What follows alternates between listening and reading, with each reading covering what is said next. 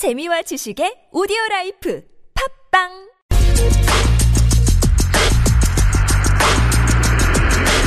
Science News.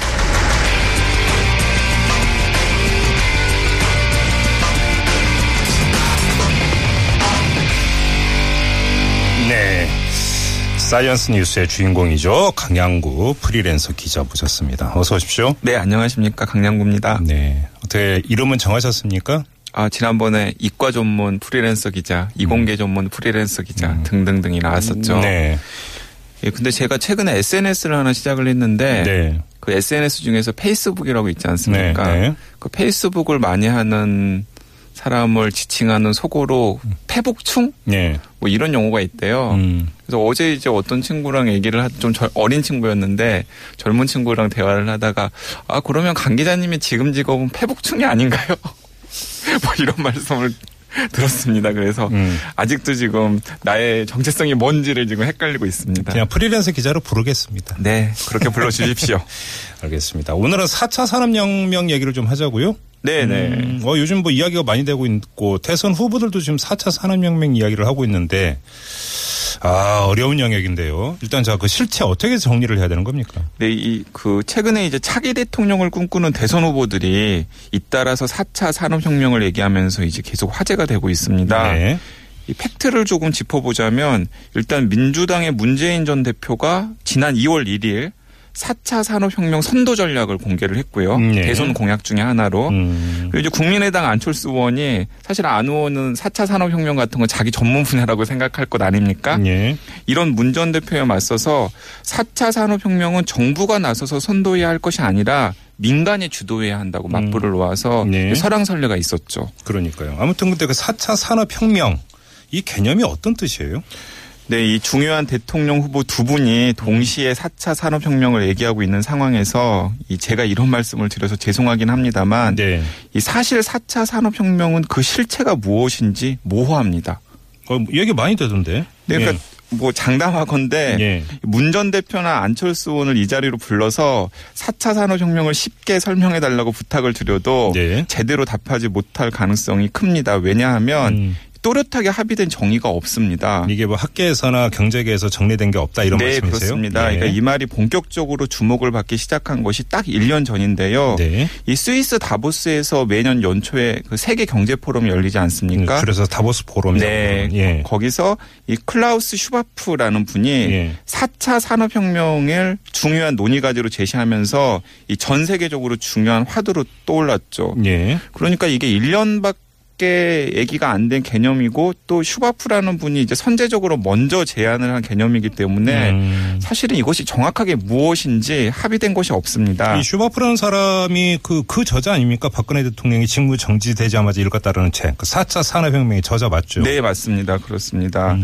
일단은 슈바프의 정의를 놓고서 이제 설명을 해보겠습니다. 그렇다면은 이 4차 산업혁명이라고 하면 당연히 그 전에 1차, 2차, 3차 산업혁명이 있었다는 것 아니겠습니까? 그렇죠. 그렇죠. 이 슈바프는 이 증기기관으로 상징되는 1차 산업혁명, 네. 또 전기와 대량 생산으로 상징되는 2차 산업혁명, 음. 이 정보기술과 자동화로 상징되는 3차 산업혁명이 이전에 있었다고 봅니다. 네. 그리고 지금 우리는 이 2차, 3차 등 이전의 산업혁명의 기반을 두고서 또 다른 변화에 직면해 있는데 그것이 바로 4차 산업혁명이라는 것이죠.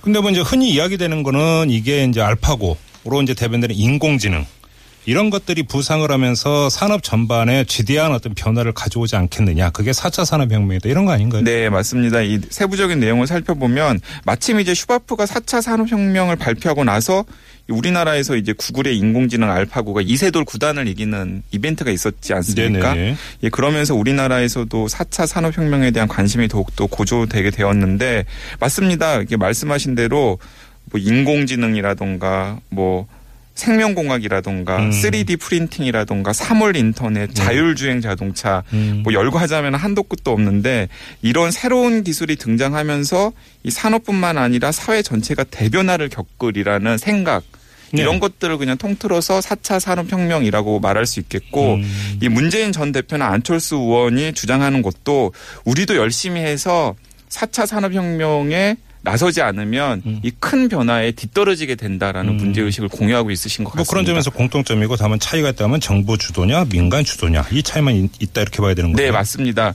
근데 이제 제가 지금 이 자리에서 이 4차 산업혁명을 같이 얘기해보자라고 제안을 드렸던 것은 예. 이 4차 산업혁명이 유행처럼 여기저기서 얘기가 되고 있고 심지어 이제 유력한 대선 후보들도 얘기를 하고 있는데 정작 제가 보기에는 그리고 또 다른 많은 전문가들이 보기에는 굉장히 중요한 핵심이 하나 빠져 있는 것 같습니다. 네네. 왜냐하면 이 먹고 살기 팍팍한 보통 사람 입장에서는 4차 산업혁명 그 자체가 중요한 게 아니라 그것이 나의 삶을 어떻게 바꿔줄 것인지가 사실은 더 중요하지 않습니까? 그렇죠. 예, 4차 산업혁명으로 과연 우리 같은 보통 사람이 더 행복해질 수 있을까? 음. 이 알파고가 등장하면서 공포가 왔던 게 바로 그거 아닙니까? 일자리가 확 줄어들지 않겠는가? 네, 맞습니다. 음. 근데 정작 지금 이 4차 산업혁명을 둘러싼 말의 홍수 속에서는 방금 말씀하신 그런 질문이 빠져 있는 것 같습니다. 네. 저도 이 4차 산업혁명과 관련해서 가장 걱정하는 문제가 바로 일자리인데요. 네.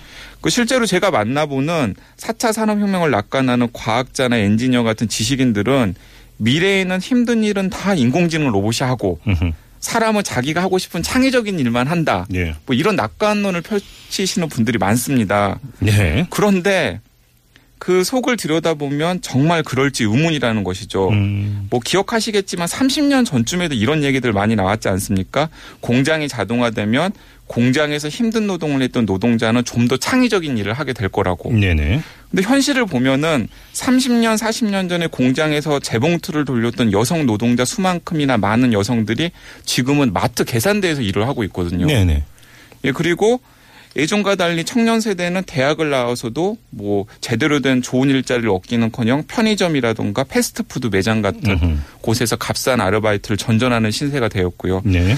그러니까 앞으로 10년 후, 20년 후, 30년 후에 진짜 4차 산업혁명이라는 것이 본격화된 후의 미래의 모습이 과연 낙관론을 펼치시는 분들의 생각처럼 될 것인지에 대해서 좀 회의적인 그러니까 생각이 이런 든다는 얘기죠. 거죠. 그러니까 이제 대선 후보들이 이야기하는 4차 산업혁명에 우리도 대비하고 주도해야 된다는 이야기에는 뭐 국가 예산이든 민간 예산이든 해서 그 R&D 연구 네, 네, 이런 걸 맞습니다. 그러니까 선도적으로 해서 뭐 인공지능 개발이나 로봇 개발에 어, 더 선도적으로 가고 그러면 부가가치를 창출할 수 있지 않겠느냐. 신상 뭐 성장 전략이 될 수 있지 않겠느냐 네, 네, 이런 건데 그렇습니다. 지금 강양구 기자가 말씀하시는 것은 그 그림자가 너무 클 수도 있다. 대량의 어떤 실업 사태가 발생할 수도 있는 거 아니냐. 네, 맞습니다. 노동 재편이라고 하는 구상이 빠진다라고 한다면 바로 이거 아닙니까? 네, 정확히 그렇습니다. 그러니까 물론 일부 기업이나 음. 혹은 어떤 사람은 이 4차 산업혁명으로 큰 돈을 벌 수도 있겠고 네. 또 새로운 직업을 얻을 수도 있을 것 같습니다. 그렇죠. 그런데 그보다 훨씬 많은 보통 사람이 일자리를 잃고 지금보다도 힘든 삶으로 전락할 수 있는 무서운 일이 일어날 수도 있다는 거죠. 네. 당장 그 택시나 버스 운전하면서 이 방송을 들으시는 분들이 많으실 거라고 생각합니다. 음. 근데 앞에서 언급한 여러 가지 기술들 가운데 이 4차 산업혁명에서 언급되는 기술들 가운데 많은 전문가들이 가장 빨리 실현될 수 있을 만한 기술로 꼽는 게 자율주행 자동차입니다. 네. 운전기사가 필요 없는 자동차. 음, 음. 근데 운전기사가 필요 없는 자동차가 몇 년 안에 눈앞에 등장을 하면 당장 택시나 버스 운전기사의 상당 수가 실업자가 될 텐데 음. 그런 문제는 또 어떻게 해야 될지 논의를 해야 되는데 그런 논의는 안 되고 있다라는 그러니까 거죠. 사실 이제 그 식량 같은 게도 전 세계적인 시- 그러니까 식량 생산량을 보면 그전 세계적인 기여를 다 해결하고도 남을 만큼이라면서요. 그렇죠. 근데 이 문제는 이것이 이제 분배가 어떻게 되느냐 이게 이제 그 왜곡돼 있기 때문에 기아에 허덕이는 사람이 그렇게 많다라는 건데. 근데 과학기술 낙관론을 얘기하시는 분들은 그 분배의 문제에 대해서는 얘기를 하지 않고 그렇죠. GM 작물을 개발을 해서 더 많은 생산을 해야 된다라는 그렇죠. 얘기만 하고 계시는 거죠. 그러니까 지금 이제 지금 강양구 기자가 제기하는 포인트는 이게 경제 문제나 어떤 과학기술 문제로 한정되는 게 아니라 결국 사회 문제로까지 확장될 수밖에 없는데 네. 그런 그랜드 디자인이 있느냐 이거잖아요. 네, 그렇습니다. 그러니까 과학기술 그 자체도 중요하지만 이 국어과 관련된 수많은 사회 요소가 삶에는 더 중요합니다. 네. 그래서 이 개인적인 바람이 있다면 기왕에 이 문재인 전 대표나 안철수 의원 같은 분들이 사 4차 산업혁명 얘기를 하셨으니까 음. 이 이런 토론에 좀 더 앞장서 주셨으면 좋겠습니다. 네네. 그러니까 기술을 발전시키고 과학을 강조하는 건 과학자들이나 엔지니어들이나 혹은 기업들이 많이들 하고 있지 않습니까? 예. 그두 분은 이런 4차 산업혁명이 자칫하면 국민 대부분을 차지하고 있는 보통 사람을 더 힘들게도 할 수 있다는 가능성을 염두에 두고서 그렇죠. 이런 4차 산업혁명의 내용을 좀 부작용을 최소화하는 방향으로 어떻게 채워갈지 음. 그런 고민들에 좀 더 앞장서 주셨으면 좋겠습니다. 그러니까 그런 점에서는 이제 그 노동 문제를 어떻게 풀 것인가라고는 기본 철학의 문제부터가 이제 다시 이야기가 되는 네, 맞습니다. 알겠습니다. 자, 오늘 올 Science 뉴스는 좀 문제 제기 성격이었다 이렇게 보면 될 것 같습니다. 네, 프리랜서 기자 강양구 기자와 함께 했습니다. 고맙습니다. 네, 감사합니다.